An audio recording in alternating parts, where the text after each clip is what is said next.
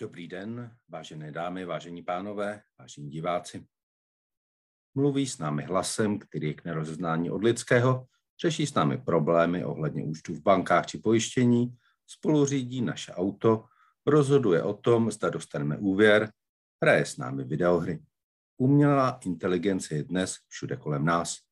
Otázkou bezpečnosti umělé inteligence se i proto začala intenzivně zabývat Evropská unie a tomuto problému se bude věnovat i dnešní debata Kafe Evropa. Jejími hosty jsou Daniel Brown, zástupce vedoucí kabinetu místo předsedkyně Evropské komise Věry Jourové. Dobrý den. Dobrý večer. Jan Klesla, zmocněnec pro Evropská centra Excellence, umělé inteligenci při Ministerstvu průmyslu a obchodu České republiky. Dobrý večer. Dobrý večer. Marcel Kolaja, místo předseda Evropského parlamentu Česká pirátská strana. Dobrý večer. Dobrý večer. A Alžběta Krauzová, Ústav státu a práva Akademie věd České republiky. Dobrý večer. Dobrý večer. Moderátorem debaty jsem já, Luboš Palata, evropský editor deníku. A důležití jste i vy, naši diváci. Do komentářů na Facebooku můžete klást své dotazy, na které rádi odpovíme. Debatu organizuje Evropská komise v České republice, kancelář Evropského parlamentu v ČR a Institut pro evropskou politiku Europeum. Mediálním partnerem debaty je můj deník. Pojďme na začátek trochu takový, trochu osvětový úvod. Kde všude už se s umělou inteligencí dnes setkáváme a kde se s ní budeme v brzké době setkávat. Marcel Koleje, je to váš obor, tak já eh, děkuji za pozvání a eh, rovnou teda k té vaší první otázce. Eh, no, vy jste to vlastně nastínil už v tom úplném úvodu, když jste jmenoval, co všechno ta umělá inteligence dělá. A my skutečně se s ní potkáváme denně, aniž bychom si to třeba uvědomovali.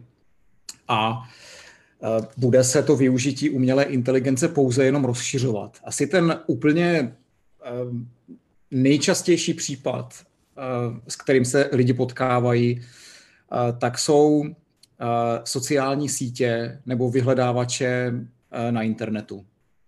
A to je takový krásný příklad umělé inteligence, ale v době pandemie se umělá inteligence rozšířila třeba i do dalších oblastí, jako je e-proctoring.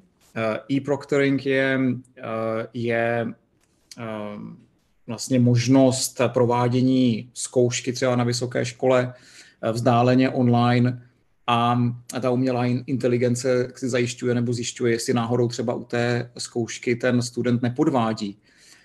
Um, Můžeme potkat umělou inteligenci určitě uh, u lékaře. Um, umělá inteligence může například dělat screening různých uh, obrazů z rengenu, z z, z magnetické rezonance a zjišťovat, jestli tam nejsou nějaké vzory, eh, které by identifikovala jako nějakou chorobu. Eh, může pomáhat při administrativě.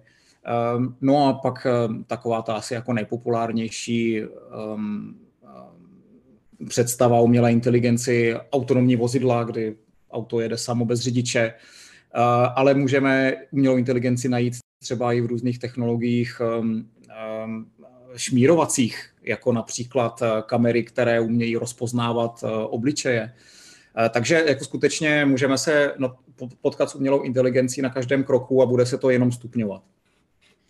Chtěl by někdo doplnit nějakou oblast, na kterou pan Koleja pozapomněl?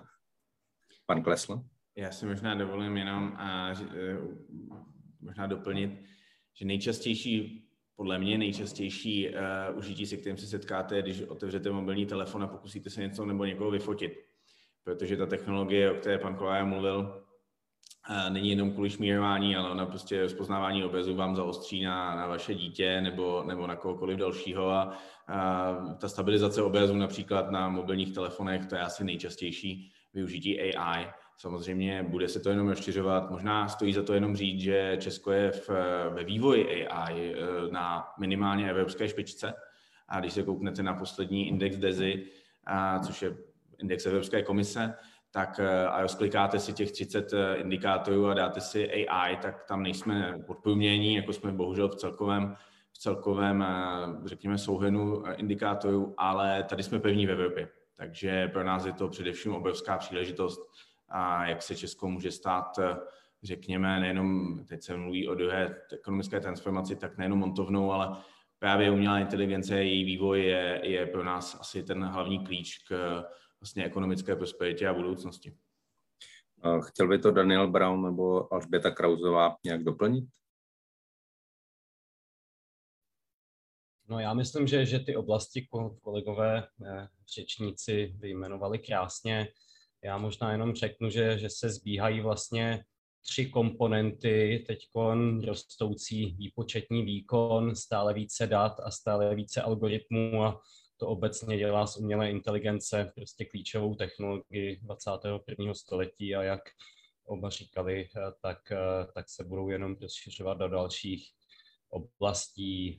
Já bych mohl jmenovat, když se bavíme o těch samoředitelných autech, že se odhaduje, že asi 90% dopravních nehod je způsobeno lidskými chybami, takže pokud tohle pomůže ten počet snížit, tak eh, jsou to určitě i velmi pozitivní příklady, kromě těch negativních. Tak um, dáma chce doplnit pány v něčem? Pánové byli absolutně vyčerpávající eh, co do eh, množství informací, takže eh, to bylo úžasné. Já možná mě jenom napadly ještě další, my bychom tady o tom mohli hovořit skutečně dlouho, ale technologie, které sami vytvářejí obsah, například v České republice teď zavádíme, nebo už jsou zavedení automatizovaní novináři, máme tady... Slyšeli jsme o nich, bojíme se jich.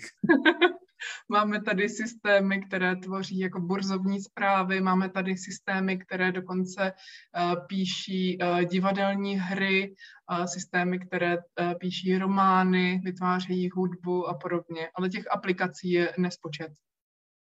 Tohle všechno zní dobře, ale ono to setkání není úplně bezpečné. V dubnu 2021 proto Evropská komise přijala dlouho očekávané nařízení o evropském přístupu k umělé inteligenci. Co je jeho obsahem a můžete, pane Braune, přiblížit ony čtyři kategorie, do něž jsou různě rizikové projevy umělé inteligence rozděleny? Tak, eh, No obecně v demokratické části světa panuje stále větší schoda na tom, že tedy umělá inteligence přináší nejen tyhle obrovské výhody, co, co jsme teď probírali, ale přináší taky rizika, která je třeba pečlivě ošetřit. A na straně té negativní neprůhlednost algoritmů může vyvolat nejistotu, bránit i v uplatňování základních práv nebo předpisů v oblasti bezpečnosti a umělá inteligence bude dělat rozhodnutí za nás a, a to vyžaduje dohled a nejenom black box. a bavíme se o ztrátě soukromí, sledování občanů v důsledku i hladu těchto technologií po datech.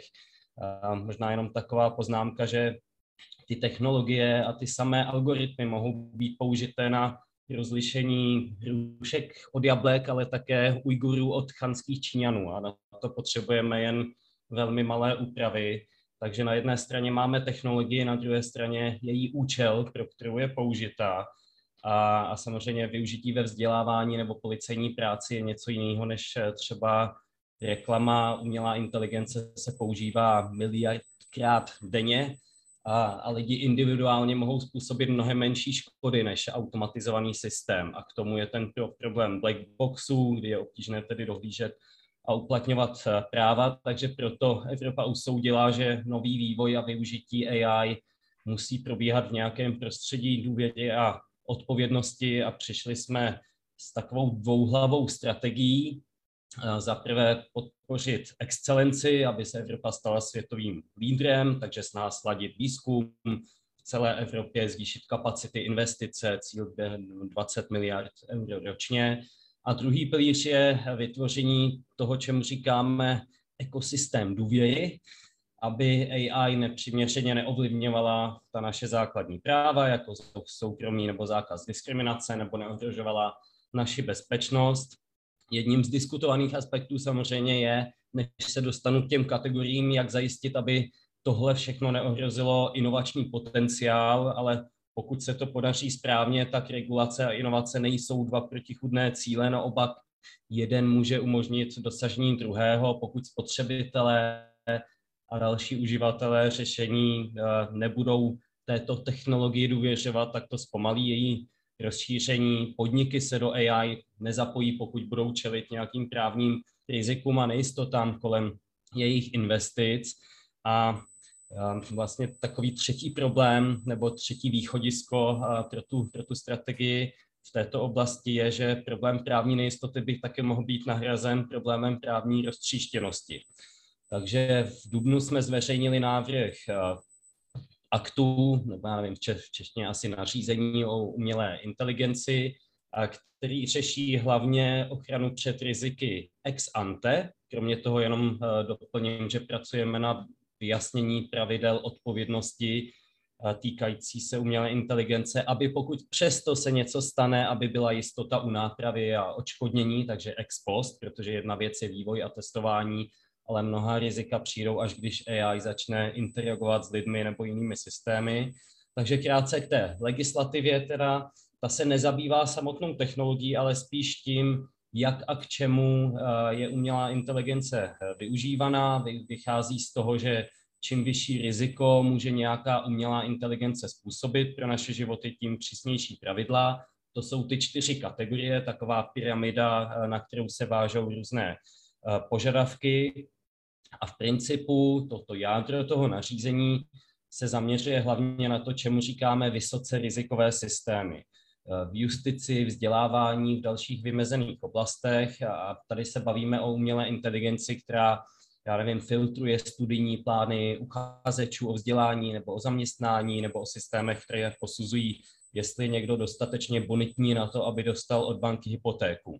A tahle regulace má zajistit, aby tyhle systémy byly v souladu se základními právy, aby umožnili institucím a soudům vyšetřovat a, a řešit případná porušení a za tímhle účelem pro tu hlavní kategorii to nařízení definuje požadavky na zajištění uh, dokumentace a testování takových aplikací, jak ty systémy umělé inteligence fungují, taky proto, aby dozorové orgány potom mohly posoudit jejich soulad se standardy a nařízení taky definuje nároky na lidský dohled, jak při návrhu, tak při implementaci a potom na spolehlivost a vlastně kyberbezpečnost těch, těch systémů. Nad touhle množinou vysoce rizikového AI je ještě užší množina uh, užití umělé inteligence, kterou navrhujeme zakázat, protože jednoduše považujeme za nepřijatelné v nesouladu s hodnotami, které v Evropě máme, třeba systém sociálního kreditu, který by hodnotil lidi na základě třeba porušování dopravních předpisů, nebo pokud by někdo platil pozdě nájemné, tak by měl špatné skóre, to by pak ovlivňovalo, jak s ním budou jednat úřady, nebo jak budou banky přistupovat k jeho žádosti o úvěr. A pak to je vlastně taková špička té pyramidy, teď jsem popsal, to je ty dvě, dvě vrchní kategorie.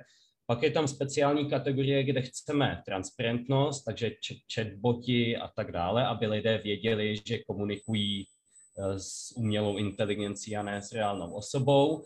No a pak je eh, ta základna pyramidy, která je suverénně nejširší a, a, a tyhle ty podmínky, o kterých jsem mluvil, se nebudou vztahovat na drtivou většinu umělé inteligence a tam to nařízení nepřináší žádné eh, dodatečné podmínky. Takže je tam ještě mnoho zákrut, odlišuje se AI samostatná a v rámci produktů statická a učící se, ale v kostce tohle je ta logika toho návrhu jako širšího právního rámce, který má za cíl vytvořit důvěru, kterou musíme vybudovat, pokud chceme, aby lidé a podniky opravdu využívali AI. Možná, jestli mi dovolíte ještě jednu poznámku, že je potřeba i ty čtyři kategorie vidět taky ve světle dalších iniciativ pro digitální svět, které jsme připravili a ať už je to uh, akt o digitálních službách se základními pravidly pro poskytovatele, tedy uh, digitálních řešení, nebo Evropský akční plán pro demokracii, který se zabývá vlastně dezinformacemi, integritou voleb, ochranou svobody projevu. A co se vyne jako eh, červená niť těmi návrhy je zaměření na člověka, na to, aby měl i v digitální době svobodnou vůli a svobodnou volbu a důvěru, že technologie budou sloužit v jejich prospěch. Takže i proto je ta pyramida takhle vystavená a já jsem řekl teda poslední poznámku, tak ještě po poslední. Českou republiku čeká v druhé polovině příštího roku předsednictví Evropské unie a já si myslím, že právě tahle ta oblast moderní technologie, jejich využití v souladu s demokratickými principy a základními právy mohou být jedním z prvkem úspěchů středně velké země, která i se svou, řekl bych, historickou zkušeností, ale i současnými silnými stránkami dokáže přispět k tomu, aby Evropa inovovala správně. Ostatně tohle může být i základem pro nějakou mezinárodní spolupráci a vytváření standardů pro technologie, které jsou bezpečné a důvěryhodné, ale teď se obávám, že už vám utíkám úplně mimo otázku. Takže tak. Pane Braune, než předáme slovo eh, kolegyně a kolegům, já bych měl přece jenom jeden krátký doplňující dotaz. Eh, vy jste řekl, že je tam eh, ta největší část toho, kde regulace nebude nutná. Můžeme dát nějaké příklady toho, co Evropská unie si myslí, že v rámci té umělé inteligence se nemusí regulovat a nemusí hlídat? Příklad, eh, jestli máte Spotify a posloucháte Vanastovy věci a navrhne vám to, abyste si pustil Faith No More, tak eh, třeba tohle z to, ale my odhadujeme, to je nebezpečné. my odhadujeme, to, to, to, to bychom se pohádali, a my odhadujeme, že asi 90% prostě spadne do té mhm. rizikové kategorie, že to se týká opravdu menšího, menšího množství budoucích aplikací, ale taky jako bude vývoj, který se nedá předvídat, takže proto je to uděláno tak, tak dynamicky a, a, a není to zaměřeno na, to, na ty technologie konkrétně, ale spíš na, na užití. Dobře, děkuji moc krát. Hlásila se paní Alžběta Krausová, takže dáma má přednost před pány. Já jsem jenom chtěla reagovat na to, co říkal pan Brown, právě uh, to doporučování, třeba to Spotify určitě uh, spadne mimo tu regulaci. Co si dovedu představit, uh, tak jsou systémy, které vám třídí třeba šroubky nebo nejrůznější optické rozpoznávání různých součástí, které jsou tříděny. Jenom ještě k tomu doporučování obsahu. Ono to sice spadne mimo ten navrhované nařízení na umělou inteligenci, ale v návrhu nařízení o digitálních trzích, tak tam, je, tak tam už je jedno ustanovení na doporučovací systémy a tam je tedy jenom jako marginální návrh regulace v tom, že člověku bude muset být, uh, nespadne to, přesně tak, jak říkal pan Brown, uh, do, těch, do té regulace AI Actu, ale uh, bude tam regulace toho, že budete muset uživateli vysvětlit, proč se mu určitý obsah nabízí nebo určité doporučování a bude, měl byste mu mít dát možnost jako ten systém, aby to nebylo personalizované. Tak to bylo jenom taková krátká vsupka. Um, děkuji. Uh, já bych se teď asi obrátil na Marcela Koleju. Vy jako Piráti vlastně jste uh, obecně proti regulacím jako takovým. Jak se díváte na tyto snahy Evropské unie? Eh, to si myslím, že je hodně velký zjednodušení, že bychom eh, jako byli proti regulacím jako takovým. Já osobně teda jsem eh, velký zastánce um, volného trhu, ale pochopitelně i na tom volném trhu musí, musí, musí existovat pravidla. A to, ty pravidla, z těch pravidel potom vlastně ten trh jako takový těží, jak ten biznis, tak ti zákazníci. A já si myslím, že je v celku jako zjevný už ehm, teda pro diváky a posluchače od, um, jako od těch příkladů, které jsme tady na začátku dávali, tak e, je asi jako celkem zjevný, že skutečně je řada užití umělé inteligence, který nám může pomoct a nepřináší žádný rizika. A na druhém konci toho spektra je řada využití umělé inteligence, Eh, kteří nám teda pomoct moc jako společnosti ne, jako úplně neumí, ale za to přináší obrovský rizika. To, bylo zmiňovan, to jsou vlastně ty zmiňované technologie, které Evropská komise eh, navrhuje, um, navrhuje zakázat úplně. Jo, jako například to sociální skóre, který známe z Číny. Um, um, právě ty zmiňované uh, případy typu, um, uh, typu mám nějaké špatné sociální skóre, protože píšu názory na sociální sítě, které se nelíbí vládnoucí straně a proto potom nedostanu například nabídku na nájem městského bytu nebo něco takového. A uprostřed mezi těma dvouma extrémama je velmi široká škála eh, toho eh, užití umělé inteligence, který vyžaduje nějakou způsob, ně, nějakou míru regulace.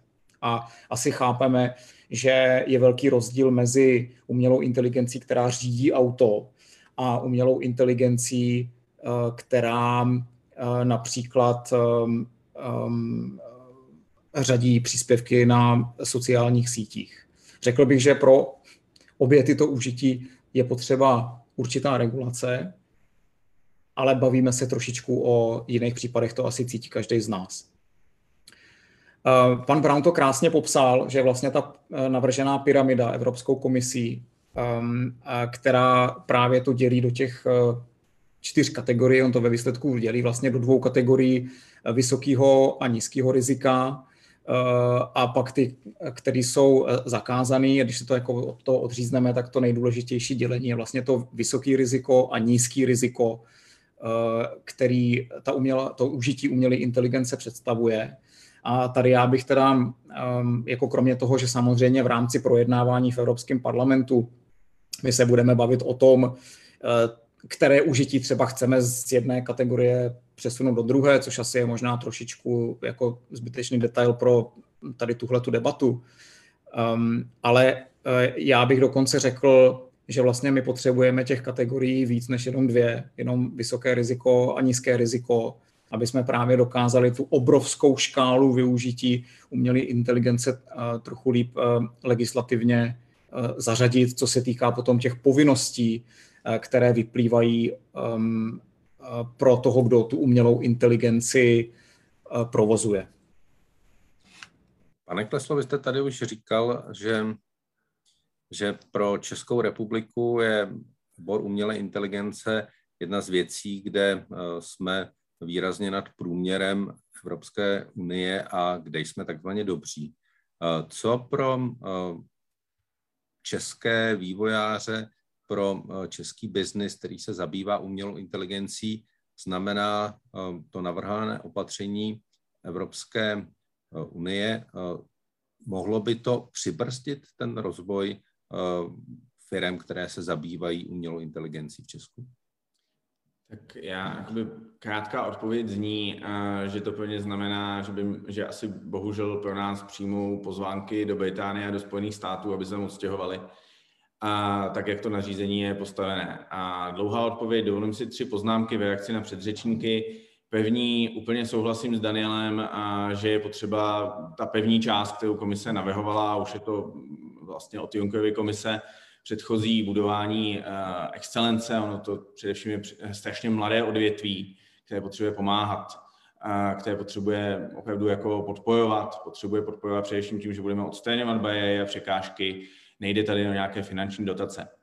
V oblasti regulace je potřeba si říct, že na umělou inteligenci, a to zní jako zaklínadlo, používá se zkrátka AI, někdo si to představuje jako nějaké kouzlo, ale je to normální technologický nástroj a ten technologický nástroj eh, podléhá všem pravidlům a předpisům, které máme. A máme jich v Unii hodně a je to dobře. Podstatné je jednak eh, v tuhle chvíli mluvit s vývojáři podnikateli a pokud se nepletu, tak pan místopředseda Koleja v tomhle odvádí poměrně velkou práci a díky za to.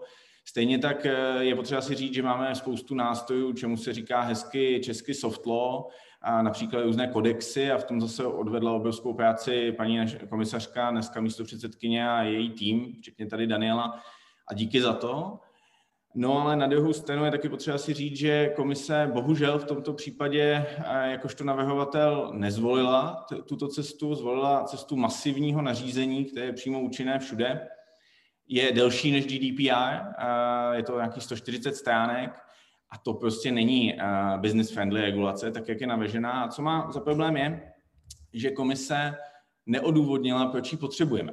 A já teď jenom zkrátce navážu na tu pyramidu, jak ji Daniel popsal, tak ty úplně zakázané věci, jako je sociální skoje, upřímně řečeno, um, víte, proč se v Evropě neobjevují? protože máme ne jedno, ne dvě, ale tři systémy uh, ochrany základních práv. Máme listinu, máme chartu EU, máme, máme umluvu. Dokonce EDV už chystá novou, uh, novou uh, smlouvu, treaty, a asi mě opraví Alžběta, jak je přesně terminologicky, která má vyvážet naše, naše vlastně evropská, nějaký evropský standard do Turecka, do Ruska, takže asi už i to ukazuje, že něco takového máme. Ono, upřímně řečeno, těch uh, problémů s rozlišováním a diskriminací Ujgurů a Chanů u nás jako v Evropě se zatím moc neobjevilo, to teď nechci zesměšňovat, je to strašná věc, ale prostě uh, jediný, kdo se o něco podobného tady v Česku mimochodem kdysi pokusil, byl HomeCredit, dostali cenu velkého BT a dodnes se na to snaží, jako aby se na to zapomnělo. A nechali toho poměrně rychle. Pokud jde o ty high risk applications, to je velký problém, protože do nich se vejde spousta věcí, Slyšeli jsme bonita klientů, hm, tak to máme zákon o úvěru pro spotřebitele. Slyšeli jsme o HR systémech, fajn, antidiskriminační zákon, čtyři nebo pět směrnic Evropské unie a tak dále, a tak dále. Prostě všechno, co se komise snaží regulovat, tady regulované je. Lépe řečeno, neukázala, že by eh, regulováno nebylo. A když chcete něco regulovat, když jsme tedy liberální, tak musíme nejdřív říct, že někde vidíme nějakou díru. A to se zatím neprokázalo. Kde je problém? Je eh, samozřejmě, ano, máme tam low risk, tak pokud je největší problém eh, Evropské unie v současnosti, aby se nám představoval chatbot, až někdy přijdeme na to, až někdy zjistíte, že jste to nepoznal, tak ten problém budeme cítit. Ale problém je, že těch 90% se ráno vzbudí a když budou mít geniální nápad, představte si 19-20 letého geniálního eh, ajťáka, který bude mít skvělý nápad, jenže on bude muset přemýšlet, do jaké spadl kategorie už tenhle psychický posun, to, že první půjde si najmout právníka, místo aby sednul a začal programovat, nebo těch kategorií možná bude víc, jak říkal pan Kolaja, je uh, strašně, řekněme, omezující. Protože když se zbudíte v Londýně, nebo v New Yorku, nebo v San Francisku, tak tenhle omezení mít nebudete. A budete se tím pádem radši s tím nápadem budit někde jinde. No a úplně upřímně řečeno, mě na tom nejvíc mezí, že komise se nevěnuje či odpovědnosti, protože eh, to, co se stane, když vás naboujá samoředitelná Tesla někde na Nuselském mostě, když popojíždíte, je realita. A na to my ty odpovědnostní pravidla nemáme. Tady zase odkážu na Alžbětu Krauzovou, která byla součástí a je to skvělý úspěch celoevropské, celoevropské eh, expertní skupiny, která ty pravidla navehla a komise bohužel místo, aby pracovala na něčem, co bude užitečné, případně upravovala stávající právní řád, tak prostě přišla s masivním nařízením. A já si myslím, že je to škoda, že místo, aby jsme si říkali eh, přehazování kategorií, jak říká pan Koleja v Evropském parlamentu, je potřeba zastavit, říct si, jestli něco takového potřebujeme, jestli nám to stojí za to. A když se řekne, že je král nahý, tak pojďme radši dělat něco užitečnějšího. Pokud skutečně prokážeme a najdeme ty místa, která je potřeba regulovat, pojďme do nich. Jo, rozhodně, ale zatím e, komise ani nikdo jiný nic takového neukázal a vycházet jenom z toho, že se budeme bát a strach a terminátoři, jak říkám, e, všechny ty příklady, které padají a které se objevují, tak nejsou z Evropy. A podívejte se na Partnership on AI, což je taková mezinárodní partnerství, které má databázi incidentů AI. Když si tam hledáte, co se stalo v Evropě, tak nic z těch věcí, které chce komise eh, regulovat, se nestala. Jediné, co se tady děje, je, že bohužel nebohé dělníky v automobilových továrnách zabíjejí roboti, když někam prostě stečí hlavu. No a to je teda právě ta odpovědnost, o které se teď bohužel nebavíme. Takže já se obávám, že jak jsem příznivcem eh, evropské regulace právě kvůli té harmonizaci, co Daniel zmiňoval, tak tady se nám mistr Tesař zatím vypadá to, že utnul, nebo ještě lépe řečeno, zatím neukázal, že by, že by mířil tím správným směrem. Takže já jsem tady skeptický a skutečně se velice bojím, že ta snaha, kterou tady máme tři, čtyři roky a ještě jednou děkuji i týmu naší paní komisařky za to, že ji tak podporuje všemožně, tak eh, nám tohle může skutečně podříznout větev. Jo, bohužel. Tak eh, to se žádá odpověď Daniela Brauna, já se omlouvám, eh, paní Krauzová se dostane eh, na řadu hned potom, ale pan Daniel Brown by zřejmě měl k tomu říct nějaký svůj minimálně krátký komentář. Děkuji. Jo, jo, děkuji. Já vím, že Honze je známý skeptik této regulaci. Asi nebudu mít ruce nad tím, že, že to není přímo v naším uh, poli působnosti. A Umělá inteligence je nová věc, to, to je fakt. Slyšíme různé argumenty v těch debatách, ale spíš teda tím směrem, že máme jít ještě dál v předcházení rizikům diskriminace třeba. Jiní říkají, že je to moc, takže ty, ty, ty debaty jsou legitimní. Um, dělalo se posouzení dopadů, impact assessment. Ten ukázal docela jasně ty problémy, které nařízení řeší a, a to, to souhlasím, to nemusí znamenat, že se jako váš chytrý speaker postaví na nožičky a někoho zabije, ale třeba ty případy diskriminace. A zrovna dnes ráno jsem, myslím, četl, že uh, nizozemský úřad pro ochranu osobních údajů uložil finančním úřadům pokutu x milionů euro za použití uh, diskriminačního samoučícího se algoritmu, uh, který začali používat k odhalování podvodů s nějakými dávkami. Některé aplikace AI v sobě prostě mají neprůhlednost, nejde u nich zpětně vysledovat rozhodnutí nebo výsledek toho výpočtu. Plus je tam ten prvek autonomie, která třeba strojové učení odlišuje od klasické automatizace a to vytváří mezery v současné legislativě a stěžuje jí řešit rizika a potenciální škodu. A proto potřebujeme horizontální legislativu na AI, ale souhlasím, že je velmi důležitá bude, bude ta legislativa na, na odpovědnost, tak ta by měla přijít příští rok. Doplním, že nařízení je doplním, že je doplňkováno. Nařízení je doplňkové k již existujícím pravidlům, základní práva GDPR. Co chceme touhle regulací je, aby ty vysoce rizikové systémy umělé inteligence zajistili používání vhodných souborů dát, odpovídající dokumentaci, sdílení informací s uživatelem, vhodná opatření nějakého lidského dohledu, standardy z hlediska robustnosti, kyberbezpečnosti, přesnosti dat. A velká, znovu, velká část toho regulačního rámce je zaměřená na, na ty situace nejistoty, které vznikají při použití neprůhledného Eh, do toho problému black boxu a jak umožnit eh, kontrolu. Cílem je podpořit důvěru lidí v, ty, v tyhle ty programy a zajistit, že budou nějak bezpečné, že se na ně můžeme spolehnout. A není to tak, že by komise vycházela jenom z nějakého seznamu, eh, co se kdy stalo jako z logiky věci eh, se, se moc věcí zas nestalo, ale ti kolegové, eh, co na tom pracovali, se dívali na to, kde je vyšší pravděpodobnost a vyšší potenciální dopady na bezpečnost a práva lidí. A to je východisko toho přístupu založeného na rizikových případech užití, těch, těch use cases. Soustředíme se na situace, kde je riziko největší, protože se může materializovat nebo je tam potenciální velká škoda a aby to bylo proporcionální, tak to nařízení identifikuje specifické use cases a si myslím, že je fajn, když, když se prostě upřesní, vylepší, kde se musí některé věci zkontrolovat, než to jde na trh. To je to, co říkáme. Neříkáme, nedělejte to, jen říkáme, než to dáte na trh a do užití, ukažte, že to je zdokumentované, že je tam lidský dohled, že je tam limitované riziko uh, bias. A a znova, jako drtivá většina systémů nebude ovlivněná touhle legislativou, a jsou tam pojistky a pomoc pro malé subjekty a startupy, to mimochodem součástí je jejich podpora přes regulatorní sandboxy, což je technikálie, a, ale je to jedna z věcí mimochodem, která tam je, protože Česká republika na to tlačila že jsme to mohli a, tam prosadit v těch debatách uvnitř komise. A, Evropská unie taky podporuje zařízení na experimentování a testování, kde se může kontrolovat soulad s tou legislativou. A poslední na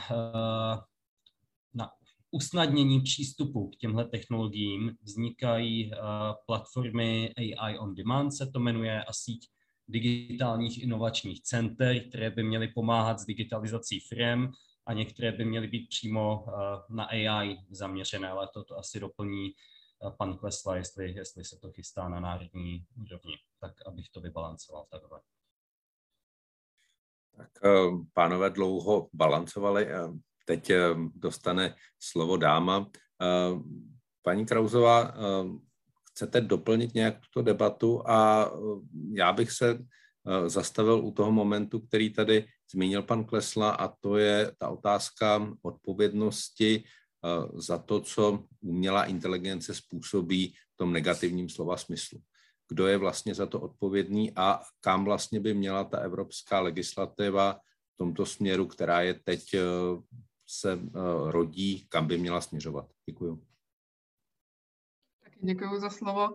Já se pokusím vybalancovat eh, argumenty jak pana Klesly, tak pana eh, Brauna, protože stojím asi někde uprostřed mezi nimi, takže to jenom krátce doplním.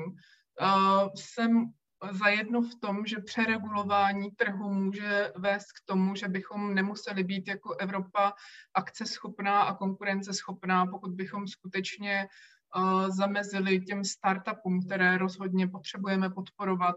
Pokud bychom skutečně to první, co by museli udělat, by bylo, aby zavolali právníka, tak to je skutečně něco, co si nemyslím, že je žádoucí a ta legislativa by měla tomu odpovídat. Na druhou stranu uživatelé těch systémů mohou být skutečně zranitelní a tedy to vybalancování obou těch zájmů je strašně taková žhavá brambora, takže vůbec nezávidím komisi, že na tomto dokumentu musela pracovat. A na druhou stranu, my vlastně, když stanovíme určitá pravidla, a zase souhlasím s panem Kleslou, že když máme několik vrstev regulací, které se překrývají, tak to může být skutečně, skutečně jít proti smyslu té regulace a proti smyslu toho, co chceme dokázat. Například teď, když jsem v Izraeli, tak včera jsem měla velice zajímavou debatu o tom, že vlastně zde není vůbec žádná regulace nebo jenom velice omezená, co se týče ochrany soukromí, co se týče vývoje nových technologií. Zase na druhou stranu musíme si uvědomit, že Izrael je relativně malá země, kde se všichni znají, sloužili spolu v armádě Uh, takže, si, takže ty vztahy a ta kultura je tady uh, trošku jiná než obrovský evropský trh, který uh, může být, uh, každá země samozřejmě má jiný přístup. A tady to nařízení si myslím, že kromě toho, co vyjmenoval pan Brown, tak má ještě jiné pozitivní dopady a to, že může stavět nebo že staví uživatele do lepší pozice, než kdybychom ho nechali na pospas tomu, že se musí domáhat svých práv soudní cestou podle již existujících zákonů, protože samozřejmě to lze, lze aplikovat stávající právo, ale v tu chvíli, kdy my vlastně bychom třeba spadli mimo režim GDPR a nebyly by tady pokuty, nejsou GDPR stanovuje určité pokuty za porušení právních povinností, což dělá vlastně i, ten, i to nařízení o umělé inteligenci. Takže tady vlastně motivujeme veškeré aktéry pomocí toho nařízení k tomu, aby se chovali odpovědněji k těm systémům a když už jsem u té odpovědnosti, eh, tak eh, vlastně hlavním problémem u systému umělé inteligence je právě pluralita těch subjektů. Je jich tam mnoho a my musíme zajistit, že každý se bude chovat odpovědně a v případě, že dojde k již k nějaké škodě, tak samozřejmě potřebujeme pravidla, která budou srozumitelná a která budou vyvážená. Jak říkal pan Brown, připravuje se nařízení návrh nařízení na odpovědnost za umělou inteligenci. V naší expertní skupině jsme došli k několika principům, které by měly být v tomto nařízení respektovány. Nebo které by mohly být respektovány. Samozřejmě nevíme, nakolik budou vzaty v úvahu. Jde o to, že vlastně ta osoba, která má největší kontrolu nad těmi systémy, by měla zároveň nést největší míru odpovědnosti. Nemůžeme ale zbavovat eh, kohokoliv odpovědnosti za jeho jednání. To znamená, že i uživatelé musí být odpovědní za, eh, za to, jak se k těm systémům chovají, zda je užívají v souladu eh, s návodem, zda jsou dostatečně informováni. Takže smyslem těch odpovědnostních pravidel je nastavit, pravi, je nastavit systém tak, aby byla podpořena odpovědnost všech subjektů vlastně v tom celém ekosystému. A je otázkou, zda se přijmou pravidla, a já předpokládám, že ano, pro takzvanou objektivní odpovědnost, kdy ve chvíli, kdy dojde k nějakému incidentu, tak bude jasně určená osoba, která bude zodpovědná. Když, jak tady někdo zmiňoval, nas, nas, narazí Tesla na Nuselském mostě do jiného auta a bude v autonomním režimu, tak eh, podle českého práva by byl odpovědný provozovatel toho vozidla. Podle většiny evropských eh, států by tomu tak bylo. Na druhou stranu to je objektivní odpovědnost za vozidla, ale uh, již uh, nějaká další, nějaké, nějací další roboti nebo jiné systémy, u nich uh, nemusí být ta odpovědnost tak jasná. A důležité v tomto ohledu je zejména nastavit transparentnost a možnost dokázat, jak k dané nehodě došlo, tedy aby strany byly schopny prokázat v určitém soudním řízení, naplnit tu svoji to své důkazní břemeno, aby dostali přístup k těm systémům, aby byli schopni prokázat tedy své právo co nejjednodušeji a co nejefektivněji. Tak mluvím poměrně dlouho, tak když tak následně doplním, kdyby bylo něco nejasného.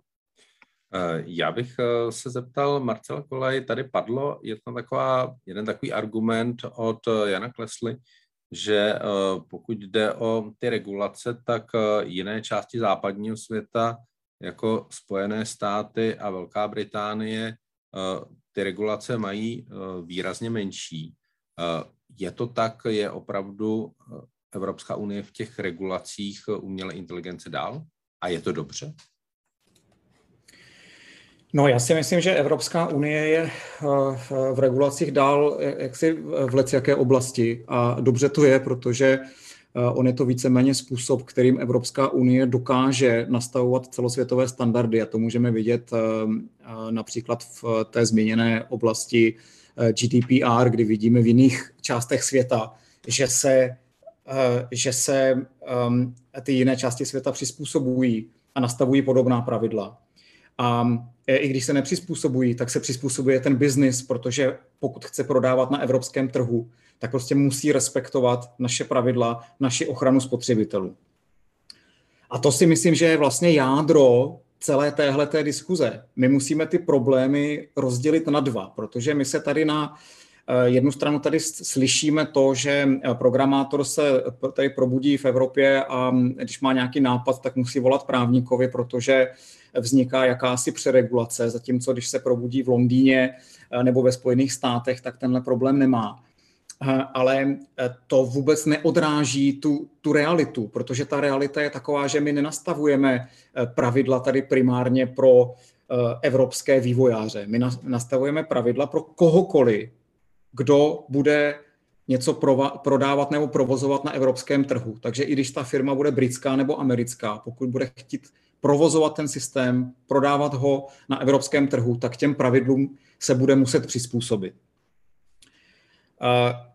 Musím říct, že česká pozice, která je taková trošku, bych řekl, my vlastně to vůbec nepotřebujeme, pojďme to celý zrušit, tak si myslím, že je v Evropě totální exces. Skutečně v tomhle ta pozice jaksi připravená odstupující vládou Eh, tak si myslím, že je, eh, jako izoluje Českou republiku strašným způsobem v tom vyjednávání. Um, te, ty důvody, proč my tu regulaci potřebujeme, aby jsme teda skutečně jako teda rozlouskli, jestli to teda jako fakt potřebujeme nebo nepotřebujeme, tak já si myslím, že oni tady už padli. Ale pojďme si je jako trošičku skonsolidovat. Um, ten um, jeden z těch důvodů je ta právní jistota ta právní jistota toho skutečně mít naprosto jasná pravidla, kterých je potřeba se při provozu umělé inteligence držet.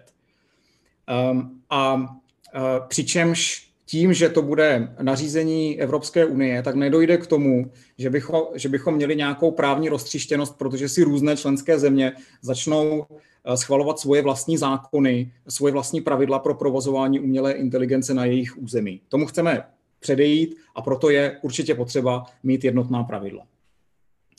Eh, jako krásný příklad eh, té právní nejistoty ehm, může být eh, například ten zmíněný e-proctoring, který během pandemie skutečně zaznamenal boom v, v Evropě a všude na světě, kdy um, vysoké školy řešili ten problém, tak jak my teda máme pořádat ty zkoušky, když nemůžeme nám tady přijít desítky, stovky studentů na jedno místo a dělat zkoušku. A studenti začali dělat zkoušky z domu, online. A vysoké školy začaly řešit problém, no jo, ale co když ten student bude podvádět. A na to vznikla celá řada systémů, eh, říká se tomu e-proctoring, a uh, už existují soudní případy a v jedné členské zemi uh, soud, když se student ohradil, že byl ne, neoprávněně vyloučen ze, zkou, ze zkoušky, tak soud rozhodl, um, že student má pravdu a v jiné členské zemi soud rozhodl, že to bylo naprosto v pořádku, i když bychom mohli říct, že ty případy byly podobné nebo identické. Um, a tady by to skutečně přineslo právní, um, právní jistotu. A e, ten zásadní důvod je, abychom uh, zamezili diskriminaci. Protože ono to není jenom o tom, že už máme nějaká nařízení, která existují, jako například o ochraně um, um, osobních údajů a soukromí. Um, není to jenom na tom, co se stane, když nabourá samoředitelné auto, na, k tomu se dostanu za chvíli, ale je to o tom, Eh, jak spočítá vlastně vaše banka eh, vaše kreditní skóre? Eh, použije přitom umělou inteligenci, ona nějak rozhodne, ale my nevíme, jakým způsobem vlastně rozhodla. Podle čeho se umělá inteligence rozhodla, když vyřadila vaš, váš životopis z výběrového řízení? Um, když vás v obchodě identifikuje jako potenciálního zloděje, nebo když vás um, pošle na letišti přes sekundární screening. A tady si musíme přiznat, um, že umělá inteligence tady dokáže zavádět poměrně silnou diskriminaci. Právě tím, jakým způsobem funguje. Ona to skutečně není žádná černá magie. Um, ten, ten důležitý faktor um, u té umělé inteligence, o které se bavíme, je strojové učení. To znamená, vy musíte tu inteligenci naučit um, nějakými uh, daty a podle těch dat potom ta umělá, umělá inteligence je schopná vyhodnocovat. A to jsou skutečně případy z minulosti, které se staly. Eh, kdy k té diskriminaci docházelo. Například, eh, když, eh, když HR oddělení ehm, jak si při screeningu kandidátů na vrcholovou pozici v managementu prostě vyřadilo ženy. A to z jednoduchého důvodu, že ta umělá inteligence byla naučena daty, kdy oni použili úspěšné a neúspěšné kandidáty z minulých výběrových řízení. No a protože vrcholové management pozice jsou dominované muži, ale ne teda nutně proto, že prostě ženy v těch pozicích um, jaksi uh, jsou horší, ale protože v té společnosti existuje uh, nějaký gender gap, který my naopak se snažíme napravit. Asi to nebylo tak ta umělá inteligence to ještě zhoršila vlastně, protože, protože vlastně vyhodnotila, no jo, tak oni ty ženy nejsou moc dobrý a vyřadila je. A to, to je reálný případ, to se skutečně stalo. Eh, to, když eh, na letišti bude umělá inteligence vyhodnocovat eh, lidi, kteří třeba mají tmavší barvu pleti jako potenciální teroristy. Tohle všechno se může dít. A na to my potřebujeme právě jasná pravidla, jak bylo řečeno ex ante, která, ehm, která nastaví určité pojistky už při tom nasazení toho systému, a nastaví určitý, určité pojistky při provozování toho systému, aby skutečně bylo eh, vysvětlitelné, eh, proč se to dělo, eh, proč bylo rozhodnutý tím letím způsobem a dá možnosti té potenciálně poškozené straně, aby se bránila. Jeden z já těch velkých problémů... Už je tady jo, jo, já, já, jenom, já jenom, jenom, jenom řeknu, že jeden z těch velkých problémů je ten, že vy vlastně ani nevíte, že k té diskriminaci došlo. Protože jestliže vás vyrazí eh, z výběrového řízení, jak vy se dozvíte, že to bylo tím, že vlastně ta umělá inteligence byla špatně naučena? Nemáte možnost to vůbec zjistit a tudíž se ani bránit. A proto právě potřebujeme ta pravidla. A je to něco jiného. Já jsem říkal, že se vrátím ještě k těm autům, tak jenom velmi rychle. To je něco úplně jiného, to řeší uh, úplně jiný, um, uh, jiná legislativa, na, kterou, na které komise na, uh, v tuto chvíli pracuje a o tom se budeme bavit asi až někdy příště. Dobře, děkuji moc. My už tady máme eh, poměrně hodně dotazů našich diváků, tak já bych se k ním rád dostal, ale ještě dám eh, krátkou možnost reakce panu Kleslovi. Děkuji. Děkuji. Eh, já bych jenom chtěl vlastně opravit pana místopředsedu, že česká pozice v tuhle chvíli, a pokud si tu rámcovou pozici přečetl, tak na ní nepracovala jenom úředníci nebo nedej bože politici, to si dokonce toufnu říct, že, že ti se toho nezúčastnili vůbec, ale i řada akademických a soukromých subjektů, svazů a tak dále. Ta schoda je na jiné věci.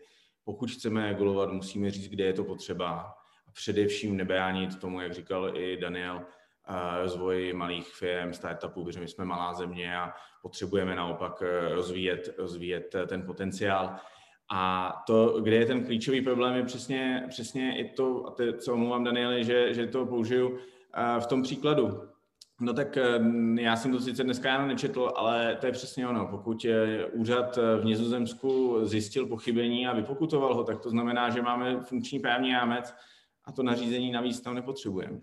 Protože už to zafungoval ten stávající právní rámec. A pokud se tady budeme bavit o mm, těch hezkých příkladech, tak eh, jako upřímně řečeno nebudu, nebudu procházet všechny, ale eh, jak bankovní, kreditní, eh, pane bože, zákon o spotřebitelském úvěru říká přesně tohle musí to být i přeskoumatelné. Pokud se budeme bavit o, anti, o diskriminaci, máme antidiskriminační zákon, ženy, muži, článek 14 eh, charty a navíc ještě podle GDPR máte právo na to zjistit, jak byly, jak, jak byly vlastně přeskoum, eh, zpracovány vaše osobní údaje. My už to máme. Tady není debata o tom, jestli má AI nebo jakýkoliv jiná technologie podléhat, podléhat regulaci. My se bavíme o tom, jestli jsme na to zvolili vhodný nástroj a jestli ten nástroj uh, nám přinese ty benefity, o kterých mluvila Alžběta, anebo jestli by ten samý benefit té jistoty nepřinesl například uh, to, co už jsem tady zmínil, to jsou ty dobrovolné kodexy, závazky, které firmy při, přijímají dobrovolně sami.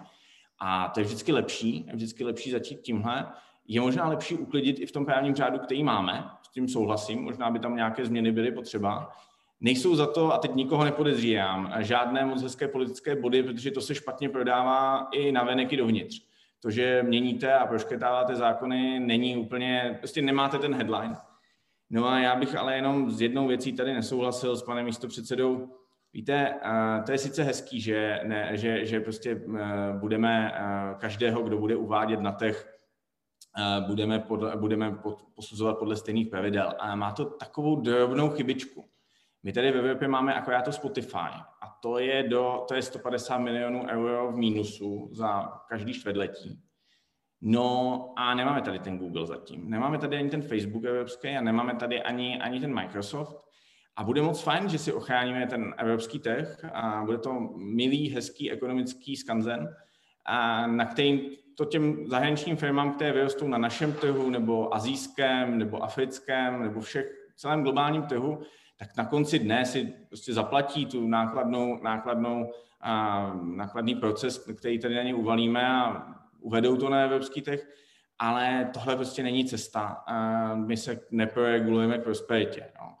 Takhle. Já, Já se moc omlouvám, ale fakt tady máme opravdu hodně dotazů. Je to, je to zajímavá debata, možná se k ní ještě vrátíme. Já bych opravdu dal příležitost i našim eh, divákům, aby jsme jim odpověděli na jejich dotazy.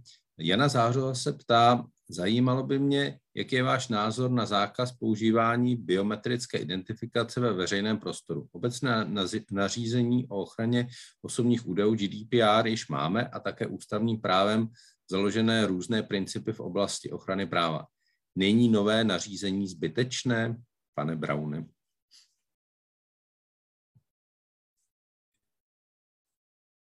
Uh, je pravda, že GDPR v principu zakazuje tohle a používání, vlastně my, my v tomhle tom nařízení zakazujeme používání dálkové biometrické identifikace v reálném čase ve veřejně přístupných prostorách. A, a je to uh, s výjimkami, s velmi úzkými výjimkami, které jsou velmi přísně tady vymezeny, omezeny a, a regulovány. Takže je to rozpracování, je to takový v tomhle tom trošku uh, lex specialis a je to opravdu, aby se zase vytvořila trošku větší právní jistota uh, vymáhání uh, práva v oblasti třeba cílené vyhledávání potenciálních obětí trestních činů, pořešovaných dětí, reakce na bezprostřední hrozbu teroristického útoku nebo nějaká identifikace pachatelů, zvlášť odporných trestních, trestních činů. A takže je tam provazba silná z GDPR a vazba vlastně na, na ten systém řešení rizik, kdy systémy rozpoznávání prostě biometrických prvků budou automaticky eh, vysoce rizikové a budou podléhat tedy zvláštním požadavkům na transparentnost. Ale souhlasím, že, že tady to je poměrně uh, drobný, jakoby uh, drobná nadstavba nad, nad GDPR. Děkuji moc. Další dotaz od diváka Josefa Burdy. Bude nějak zasáváno Evropskou unii na autonomní řízení, nějaká forma omezení, ať již na schopnosti typu jako ostrou zatáčku můžete projet, nebo jaké omezení v konkrétním území? Asi ta podstatná otázka, bude Evropskou unii nějak zasahováno do autonomního řízení? Kdo by si chtěl vzít slovo? Paní Krauzová. Tak uh, my jsme právě teďka dokončujeme jeden projekt na autonomní řízení, tak si k tomu dovolím tady odpovědět. Ještě bych doplnila pana Brauna k té předchozí otázce. To, ten zákaz těch biometrických systémů, ono to nemusí jít jenom po GDPR, ale také po policejní směrnici, která právě třeba uh, orgánům činným v trestním řízení umožňuje tu biometriku zpracovávat a právě to, tento návrh nařízení to zakazuje vysloveně. Teď k tomu autonomnímu řízení, k autonomním vozidlům. V podstatě Evropská unie vydala, má poměrně značné množství nařízení, které se týkají dopravy obecně. Co se týče autonomního řízení, tak tam v roce 2000, nebo máme nařízení číslo 2019 teď to za tím lomítkem si nemohu vzpomenout, ale je to nařízení, které se zabývá právě eh, bezpečnostními systémy pro řízení a uh, už vlastně se věnuje i systémům, co do, uh, které, které umožňují určité ty autonomní prvky. Takže třeba nějaký event data recorder nebo systémy pro udržování řidiče v, v, jedno, v těch pardon. Pruzích. Pruzích, děkuji vám mnohokrát. Už jsem to zažil a... dokonce v jednom Ano, a vlastně Evropská unie přebírá i mezinárodní legislativu na toto téma, a to zejména uh, legislativu OSN a jejich jednotlivých výborů, která se právě zabývá uh, nejrůznějšími nebo vydává směrnice právě na bezpečnost Jsou to směrnice, které se týkají třeba probuzení řidiče, nutnosti jeho probuzení. A od tohoto roku vznikla uh, specific, speciální skupina, která se zabývá směrnicemi pro autonomní řízení a právě by je měla převzít i Evropská unie následně, přičemž zde jsou zatím stanoveny jenom hlavní principy, takže ty konkrétní, jako jakou rychlostí bude možno projet v zatáčce, tak si nemyslím, že s tímhle s tím bude ta skupina chtít operovat, ale spíš bude pracovat na úrovni principů, jako například, že autonomní řízení má být bezpečnější než řízení běžným člověkem. To znamená, že autonomní vozidlo by mělo být tak bezpečné, aby nespůsobilo nepředvídatelně smrt nebo zranění. Já bych to doplnil ještě jednou otázkou. Já jsem vystudoval aplikovanou etiku. Tam je obrovský etický problém, jak vlastně by se ty automatické systémy měly v některých eticky složitých situacích chovat. Eh, je to něco, na co už legislativa, ať už Evropské unii nebo na té světové úrovni v rámci OSN pamatuje a je to už vyřešeno, tehle problém? Uh, Evropská komise vydala studijní dokument, eh, nebo studii, pardon, eh, zabývající se etikou autonomních vozidel a bohužel jako ta konkrétní řešení, která by nám řekla v tomto případě si vybere radši staršího člověka před mladším nebo mladšího před starším, tak tu nemáme. Pouze uh, německá etická skupina nebo skupina na etiku autonomního řízení vydala dokument, který byl o trošku konkrétnější, ale i zde to zůstalo vlastně jako na, na principech. A každý se samozřejmě bojí říci, kdo by měl být tou obětí v případné, v případně nehodě. Právo bude chtít směřovat k tomu, aby vůbec nedocházelo k tomu, že by se tato etická situace musela řešit, takže spíš nastavit ty systémy tak bezpečně, že ta etika bude mimo trošku.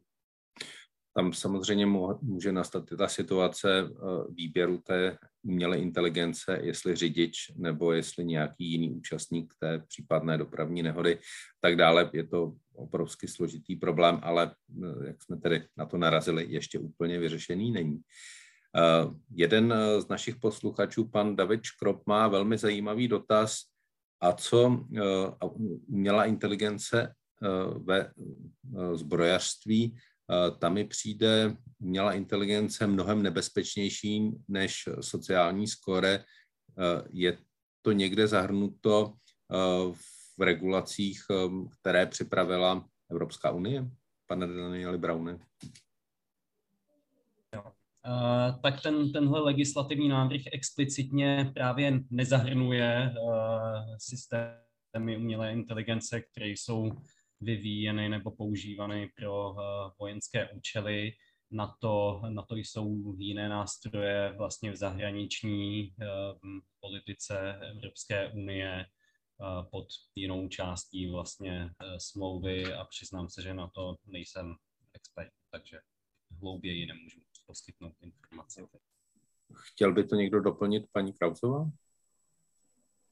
Evropský parlament vydal rezoluci, kde přímo říká, že systémy umělé inteligence by neměly být používány uh, pro účely uh, zbraní, které jsou útočné a, a apelovalo na OSN, aby přijalo v tomto směru také nějakou další rezoluci. Ale to je zatím asi všechno, co je na úrovni Evropského parlamentu a Evropské unie. Mně známo. Ale v tuhle chvíli se asi tyto věci dějí. Stačí se si připomenout eh, například používání dronů eh, na různých světových bojištích, eh, které používají samozřejmě některé evropské státy. Pan Koleja se hlásí, takže mu dávám slovo. V tomhle má pan Brown pravdu. Tohle je vlastně úplně jiná legislativní oblast. Tomu se ten, ten akt vůbec nevěnuje. Eh, jak tady v téhleté, v téhleté oblasti jako víceméně se na to musíme podívat eh, z hlediska celosvětového. A tam skutečně uh, si myslím, že je na místě volat po zákazu takového typu zbraní. Stejně tak jako v minulosti byly zakázané jiné, jiné typy, typ, typy zbraní. Um, proto, že prostě jejich použití je naprosto neetické. Eh, představa, že umělá inteligence jak si eh, automaticky sama rozhoduje eh, o jak si, ukončení lidského života, je teda představa jako dost hrozivá a děsivá a pokud se tohleto rozšíří, tak samozřejmě to může mít dalekosáhlé následky. Nicméně já jsem se chtěl ještě vrátit k tomu, co bylo diskutováno předtím, a to je ta biometrická identifikace na veřejnosti, což je asi um, jako nejjedno, jakoby na, na co se to typicky redukuje, tak je, tak je vlastně rozpoznávání obličejů na veřejnosti. A tady Piráti jasně mají stanovisko, že taková technologie by měla být zakázána. V tom aktu je to nedostatečné, protože tam jsou výjimky a konec konců Evropský parlament se ve své zprávě usnesl na tom, že by k tomu zákazu mělo dojít. A teď na nově má to nová německá vláda ve svém politickém programu, kdy oni slibují právě zákaz uh, a prosazování zákazu uh, používání rozpoznávání obličejů na veřejnosti. Pan Klesla se přihlásil do debaty, tak mu dávám slovo. Čemu se... Velmi, velmi rychle, já taky nejsem odbojník na, na, na řekněme, zbrojní průmysl, jenom bych rád upozornil, že existuje, jsou názory a tím nechci říct, že nemá pan, z mého osobního pohledu si taky nedovedu představit, že by, měl, že by měla řekněme, stojí rozhodovat o ukončení života člověka. Asi všichni známe Asimovy základní zákony robotiky a pokud by to nařízení bylo v podobě těch tří, tří základních zákonů, tak bych ho šel podepsat první a věřím, že bychom byli všichni. Na druhou stranu dovedu si představit, že některé aplikace typu, kdy eh, AI bude rozhodovat o zaměření tak, aby sice zničila eh, teroristický cíl, ale neohrozila školku vedle, právě díky rozpoznávání obrazu asi už bych se o tom eticky zamýšlel, jenom to kladu do, jenom to kladu do debaty, že to není tak černobílé. Stejně tak já třeba vás možná překvapím, a zase je to můj názor, uh, nikoliv, nikoliv pozice, pozice Česka, ta rámcová pozice k tomuhle není tak, tak striktní. Já bych tady asi souhlasil s panem Kolejou, že, že to rozpoznávání obrazu na veřejnosti je více než problematické. A tady si dovedu představit, a zase nejsem úplně jako odborník na, na, na biometriku a možná budou jiné názory, že, a je to můj osobní názor, že tady možná to nařízení by mělo smysl. Jo? Jenom si pojďme říct, že, že to jsou jedna nebo dvě stránky z těch 140, tak pokud to skončí takhle, tak já budu, já budu šťastný a věřím, že naši podnikatelé taky. Pojďme si jenom říct, že tam je ještě jedna oblast, o které se tolik nemluví a to asi zase vrátím míč zpátky k Danielovi, to je třeba fake news. To jsou, to jsou uh, řekněme, um, řekněme, uh, manipulace obecně. Jo? Tam, tam pokud by docházelo k, k regulaci a pokud bychom se zaměřovali na tuto oblast, opět, to je vlastně hybridní válka, to s tím celkem souhla, souvisí, a tak by to bylo ideální. A mm, teď to možná vypadá, že se tady přestřelujeme s panem místopředsedou. Ono to je vlastně všechno jenom o tom, že my si tady povídáme jakoby právníci a, a politici nebo úředníci. A ono je podle mě úplně nejdůležitější vrátit se k tomu základnímu vývojáři, který se ráno probudí. Já bych, byl, já bych měl naději v to, že nikoho, žádného vývojáře u nás nenapadne a to se asi shodneme prostě ráno nevstane a neřekne, já tady začnu profilovat lidi nebo začnu tady někoho diskriminovat. Jo. To je, ono podle mě, podle mě teď je spíš potřeba hodně osvěty. Ti z nás, co se baví s lidmi, co jsou v IT, tak víme, že je fakt hodně potřeba se bavit o uh, že je potřeba se hodně bavit o uh, právu, vůbec o tom, jaké máme předpisy. ITáci většinou nejsou úplně nejblíž společenským vědám, takže to Human Centric AI, o kterém tady Daniel mluvil, by možná hlavně mělo působit v té osvětě u vývojářů. A já prostě vidím, vidím aktivity, vidím uh, firmy, jako třeba udělám propagaci českému Avastu, která se naopak staví do čela jak AI, tak eh, ochrany práv a, a ochrany, ochrany vlastně soukromí. Takže já tady mám vlastně takovou tu naději v to, že uh, nikdo ve Evropě se o něco takového moc nesnaží. A jenom doplním úplně technicky dvě věci. Eh, Česko není jediná země, která eh, dala takzvanou výhradu přeskumu. A myslím, že zrovna i Německo zmíněné má taky. Je to celá řada zemí. Ta debata je velice zrušená. Myslím, že, myslím, že eh, tam jako se naše diplomacie snaží velmi a mm, jsem za to rád. Samozřejmě problém je, že místo toho, aby jsme se věnovali něčemu mm, užitečnějšímu, když to tak řeknu, nebo něčemu, co by možná z mého osobního pohledu bylo potřeba víc pro evropské občany, tak se věnujeme tomuhle, přece jenom ty kapacity jsou omezené. A druhá věc, eh, jak tady Daniel zmínil, eh, ty centra pro digitální inovace nebo EDIHy, bude jich šest, z nich čtyři eh, mají být zaměřena AI a jenom je taková drobná zábavná věc, ten call, ta Evropská, Evropská komise, to samé DG, to samé generální ředitelství vypsalo dřív a nezahrnulo tam žádné povinnosti řešit regulaci, než se zveřejnil ten regulatorní balíček. Jo. Tak to je jenom taková jako technická věc, eh, že to, že to občas ani v rámci té komise nezafungovalo dohromady. Takže já bych byl radši za tu podporu a eh, než, než za to, aby jsme si tady regulovali asi tak. Eh, já tady mám další dotaz. Eh, divačka Jana Záhořová eh, se ptá na to, co už jsme tady dost probrali, jak, jaké budou mít ty plošné regulace vliv na konkurenceschopnost Evropy a jaký je potenciál Česka v umělé inteligenci. Myslíte se opravdu, že to, co teď je na stole, může konkurenceschopnost Evropy nějakým zásadnějším způsobem negativně ovlivnit? Pan Koleje. Já jestli můžu, a tady asi jako budeme mít spor s panem Kleslou, jo, ale uh, podle mě tak, jak leží teďka ten návrh na stole, uh, tak uh, já nevidím důvodu, proč by to mělo nějak zásadně limitovat uh, konkurenceschopnost Evropy v této oblasti. Jak říkám, jsou to pravidla pro vstup na evropský trh a pro provozování umělé inteligence v evropském prostoru je jedno. Um, z které země ze Spojených států, z Číny nebo z, Evropy bude eh, ta firma tu technologii dodávat. A já bych tady zdůraznil jenom to, že my eh, skutečně potřebujeme pravidla, eh, která vlastně těm případům, které my jsme tady jmenovali, protože tady nám se jako táhne tou debatou taková linka, no ale my už přeci máme pravidla a ta pravidla vedly i k, vedla i k nějakým eh, soudním sporům a tam, tam bylo rozhodnuto, že došlo k porušení, tak vlastně nepotřebujeme jiná pravidla.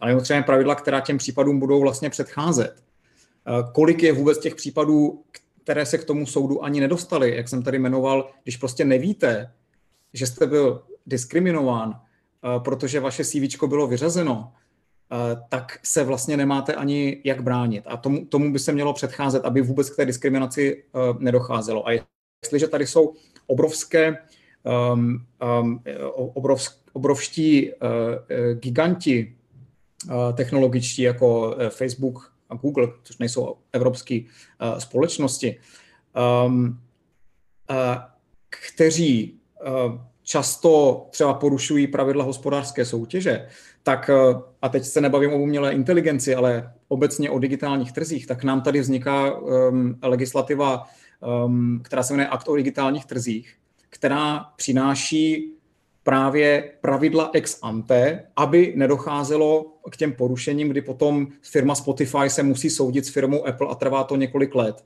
A s tou umělou inteligencí to je vlastně jako velmi eh, podobně. To znamená jakoby tvrdit, že Eh, Evropa se stane víc konkurenceschopná ve chvíli, kdy uděláme víc deregulace, jde vlastně úplně proti tomu trendu, který momentálně v Evropě je a který si myslím, že je naprosto správný. Eh, děkuji moc. Máme tady další velmi zajímavý dotaz. Dobrý den, zajímal by mě váš názor na umělou inteligenci u soudních rozhodnutí od Kuby Jeřábka. Um, to je asi pro uh, paní Krauzovou. Nemýlim se? Mohu se vyjádřit, ale pan Brown by ještě určitě chtěl něco říct k předchozímu. Uh... Aha, pardon, omlouvám se, uh, neviděl jsem. Takže nejdřív slovo panu Brownovi krátce a potom se hned vrátíme k vám. Pardon. Dě, dě, děkuji moc, on to na, nakonec pan místo předseda vlastně všechno řekl, co jsem chtěl říct, ale Eh, o omezování rizik je prostě běžný legislativní nástroj a jde se, jde se tímhle směrem všude i, i na ty uh, fake news, ale spíš na, na nelegální obsah. Já jenom připomenu, že prostě ambice je, aby se Evropa stala centrem pro důvěryhodnou umělou inteligenci, která pomáhá lidem, kde je vysvětlitelnost těch věcí, kde je standardem testování a experimentování. A mimochodem si myslím, že zrovna v těchto oblastech by mohl vzniknout poměrně zásadní a rychlý pokrok v oblasti testování a ověřování, který je naopak šancí, jak být do budoucna konkurenceschopný, protože tohle nebude jenom nějaká evropská specialita, a, a ve vazbě na, na ty zmínky o Avastu určitě bude rozmach eh, AI se značkou odpovědných a bezpečných systémů. Taky si nemyslím, že dojde k nějakému zásadnímu zpomalení vývoje těch systémů, co známe, ale měla by existovat větší důvěra, že se najednou nebudou zavádět řešení, která můžou rozhodovat o velmi citlivých věcech bez možnosti chápat, na základě čeho ten systém rozhoduje a bez možnosti dovolat se, dovolat se eh, práva poslední poznámka, tohle nařízení ani ty další věci, o kterých se bavíme, neřeší ten širší třeba problém, jako je strach z automatizace, to je věc digitálního vzdělávání, dovedností, reskillingu. Děkuji. Um, také děkuji a vrátíme se tedy k tomu, uh, jak je, zda by umělá inteligence měla uh, i soudit. Uh, jak to vidíte? Tak i v této oblasti už existuje několik dokumentů s tím, že byla vydána takzvaná Um, Evropská charta, Evropská etická charta na využívání umělé inteligence v soudních systémech a jejich prostředí, protože samozřejmě AI má výhody všude možně a dala by se využít i právě v soudnictví. Tam ta zmíněná charta se soustředí na pět základních principů, které se v soudnictví používají, a to ve světle umělé inteligence a chce jaksi posílit etické využívání s tím, že samozřejmě musí zde být respekt k základním lidským právům, zase ta nediskriminace. Dalším principem je zásada kvality a bezpečnosti, to znamená na využívání kvalitních dat a kvalitních trénovacích systémů. A pak je tam i zásada uživatelské kontroly, kdy ti účastníci soudního procesu by měli mít kontrolu nad informacemi a nad celým tím vlastně soudním procesem. Je otázkou, nakolik tohle to bude společensky přijatelné.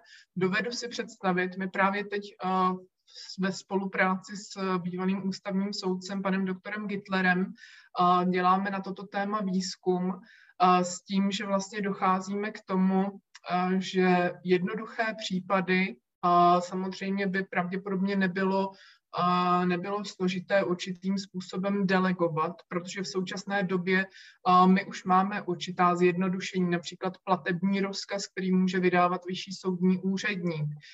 To znamená přijít s takovými zárukami, aby ty systémy byly přijatelné pro, tu, pro společnost, právě třeba u nějakých omezených nebo u jednoduchých aktů, kde tam není spornost nebo žádný velký spor to jsou takové ty soft cases, ale potom máme hard cases, kdy opravdu musí dojít k důkladnému odůvodnění toho případu. Je tam jaksi, musí tam být individuálnější přístup a ty systémy by to nemusely zvládnout.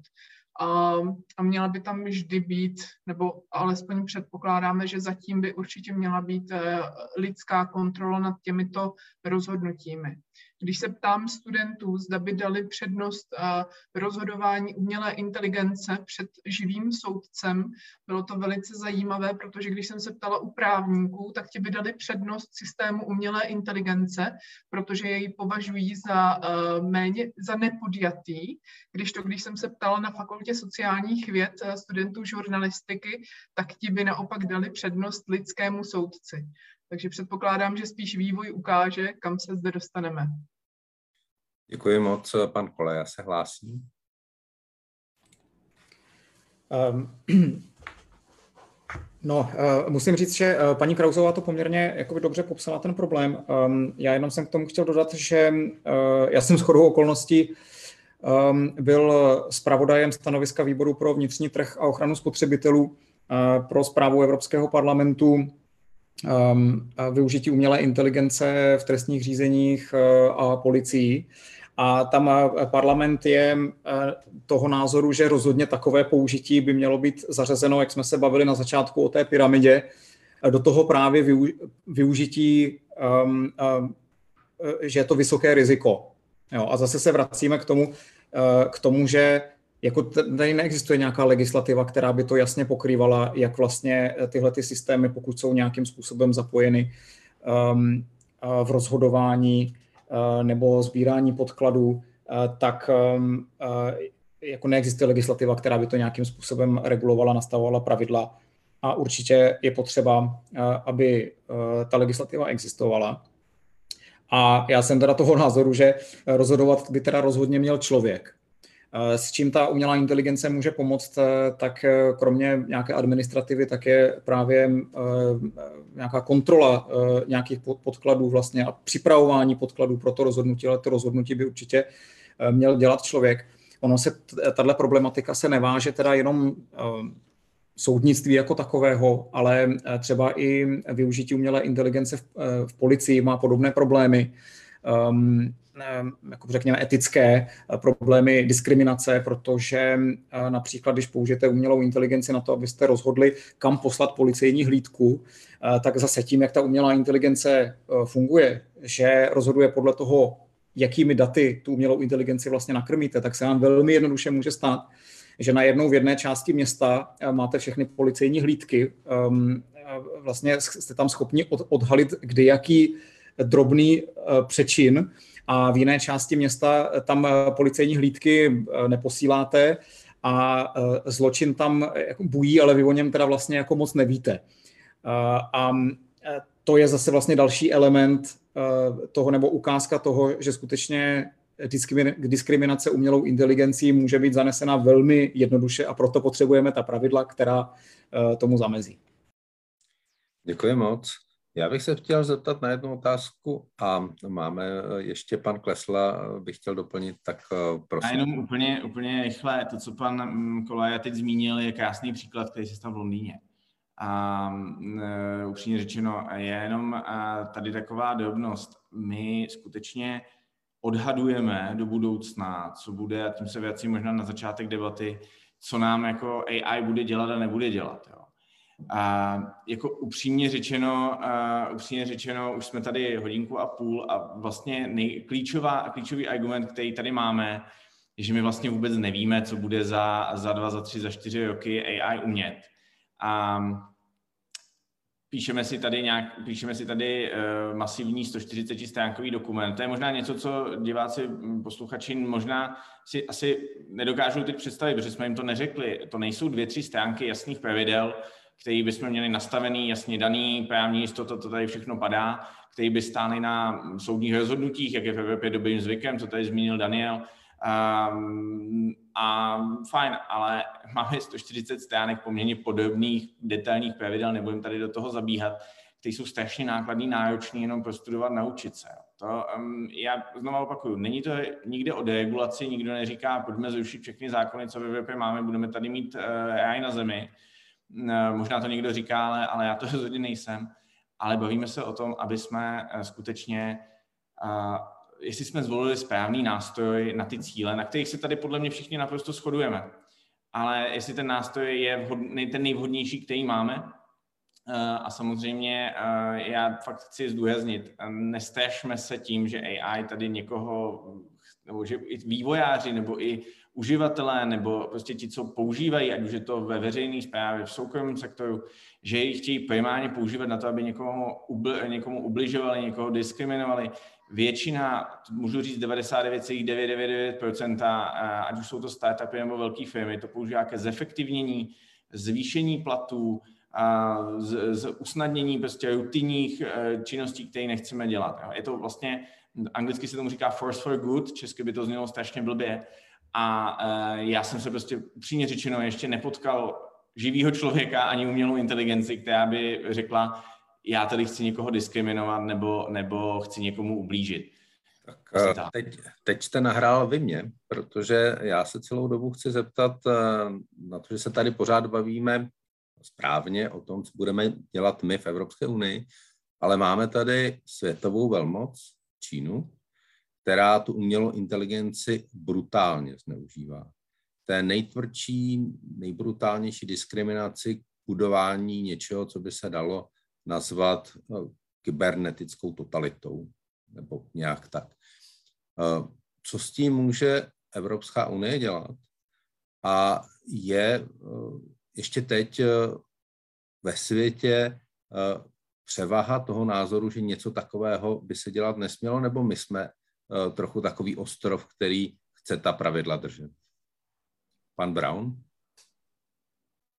Jo, tak, eh, no, tak je jasné, že takové využití technologií prostě nechceme v Evropě. Eh, je to jeden, eh, jedna z věcí, která vytváří trošku novou i dynamiku transatlantické vazby a spolupráce s Japonskem a dalšími částmi světa, které sdílí základní hodnoty a, a, a orientaci na lidská práva. A, a je pravda, že žádná jako z velkých platform, které do umělé inteligence investují, tak nesídlí v Evropě, že Silicon Valley zůstává centrem pro začínající podniky i v oblasti teda AI, stejně jako to bylo dřív u, u jiných inovací. A, a je pravda, že Evropa zaostává v soukromých investicích do umělé inteligence ve srovnání jak se Severní Amerikou, tak s Čínou.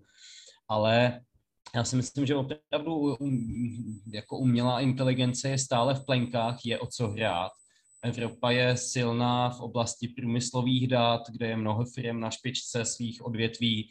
Výzkum eh, AI v Evropě patří k nejlepším na světě.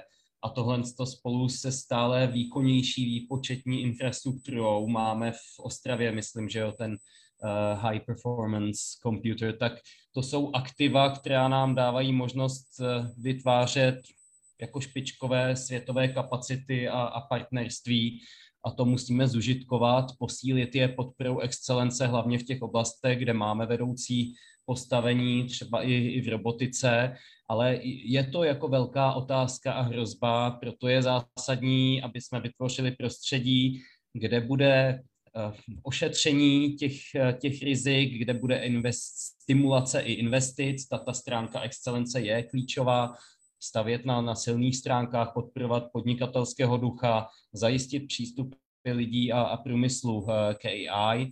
A já si myslím, že prostě to, to musí být naše a, tohle to zaměření na, na, na práva a ošetření rizik, že to musí být konkurenční výhoda, to, že řešíme tyhle socioekonomické a právní otázky na základě hodnot, jako je ochrana soukromí a údajů, a to samé se děje i v jiných eh, oblastech technologií. Chtěl by to někdo doplnit, prosím? Já možná... Betty, promiň. Ehm, prosím, Honzo, první, buď. Dáma má přednost. A eh, Dobře, tak děkuju. A já vlastně jsem chtěla říct, že celé to nařízení je o tom, že my jako Evropa si tímhle vlastně stanovíme hodnoty nebo deklarujeme to, co považujeme za absolutně nepřijatelné, to, co považujeme za rizikové a to, co, kde můžeme vyvíjet, jak se nám zlíbí, čehož by měla být drtivá většina vlastně těch případů. A oproti té Číně, já si myslím, já osobně aspoň uh, vítám to, že tyto hodnoty nějak deklarujeme a stanovíme je dopředu, protože eh, když jsem se účastnila jednání o etických doporučeních UNESCO na etiku umělé inteligence, tak jeden z diplomatů sdílel materiál, který eh, byl publikován v Číně.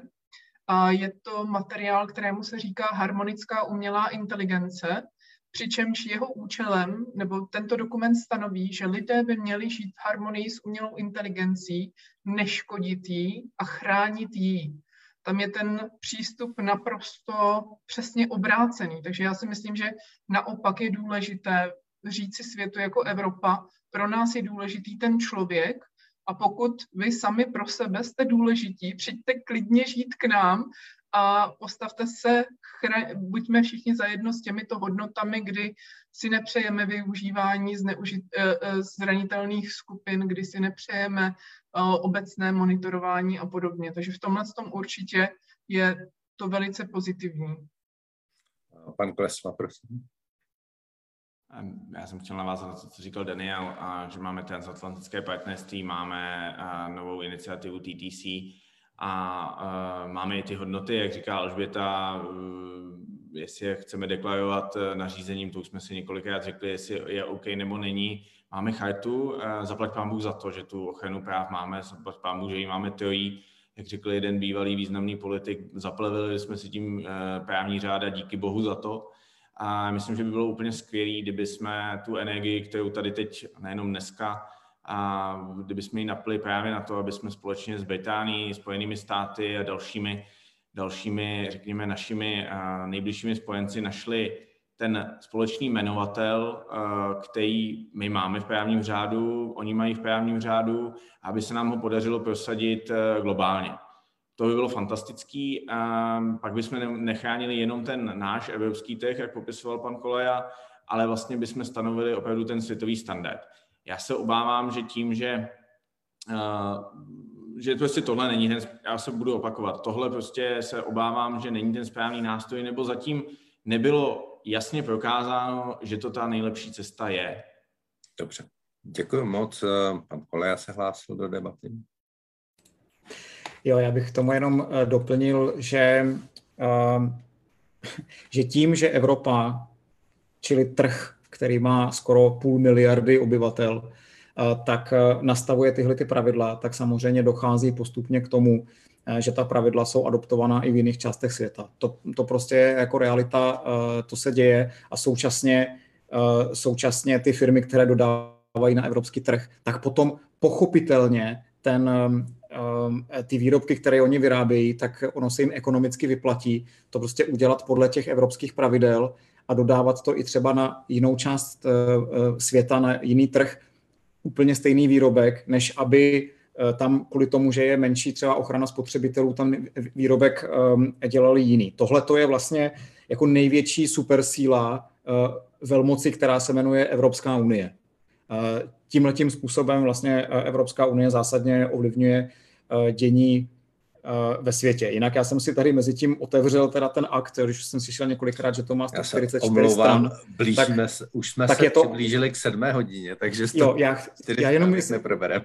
Ne, já chci jenom říct, že ta relevantní část, když o, o, oddělám nějaký ty recitály a financial statement, který je k, k tomu, tak to asi 50 stran a z toho třeba 15 stran se věnuje jenom tomu, jakým způsobem se to vynucuje, to znamená, jak, jakou v tom má roli Evropská komise, eh, národní orgány a tak dále. Takže jako eh, bavíme se o nějakých nízkých desítkách stran, které jsou skutečně relevantní. Dobře, nejsou to ty tři body robotiky, ale nebo tři, tři pravidla robotiky, eh, to by možná bylo jednodušší, ale možná to není opravdu tak strašné. Uvidíme, jak to bude fungovat. Každopádně ta dnešní debata byla strašně zajímavá. Já doufám, že bavila i naše diváky, protože mě osobně opravdu přišla skvělá a šla hodně do budoucnosti, která nás všechny zřejmě s umělou inteligencí čeká a asi nemine. Já moc krát děkuji za účast e, panu Danielu Braunovi, zástupce vedoucího kabinetu místo předsedkyně Evropské komise Věry Jourové. Díky moc a na viděnou. Děkuji za pozvání. Děkuji také Janu Kleslovi, zmocněncovi pro Evropská centra Excellence v umělé inteligenci při Ministerstvu průmyslu a obchodu České republiky. Díky moc a někdy na viděnou. Díky, pěkný večer. Um, děkuji uh, moc krát za účast paní Alžbětě Krauzové z Ústavu státu a práva Akademie věd České republiky. Díky moc a přejeme hezký večer do Izraele. Také děkuji a všechny zdravím. A e, děkuji také za účast panu Marcelu Kolejovi, místo předsedovi Evropského parlamentu České pirátské strany. Díky moc a na viděnou. Děkuji za pozvání na viděnou. Zdravím z Bruselu a více takových debat. Um, debatu organizovala Evropská komise v České republice, kancelář Evropského parlamentu v České republice a Institut pro evropskou politiku Europeum. Mediálním partnerem byl deník CZ Loučím se s vámi já, Luboš Palata, a těším se s vámi na viděnou v pondělí 13.12. při dalším Café Evropa, které bude o očkování v Česku a Evropské unii. Díky moc a na viděnou. thank you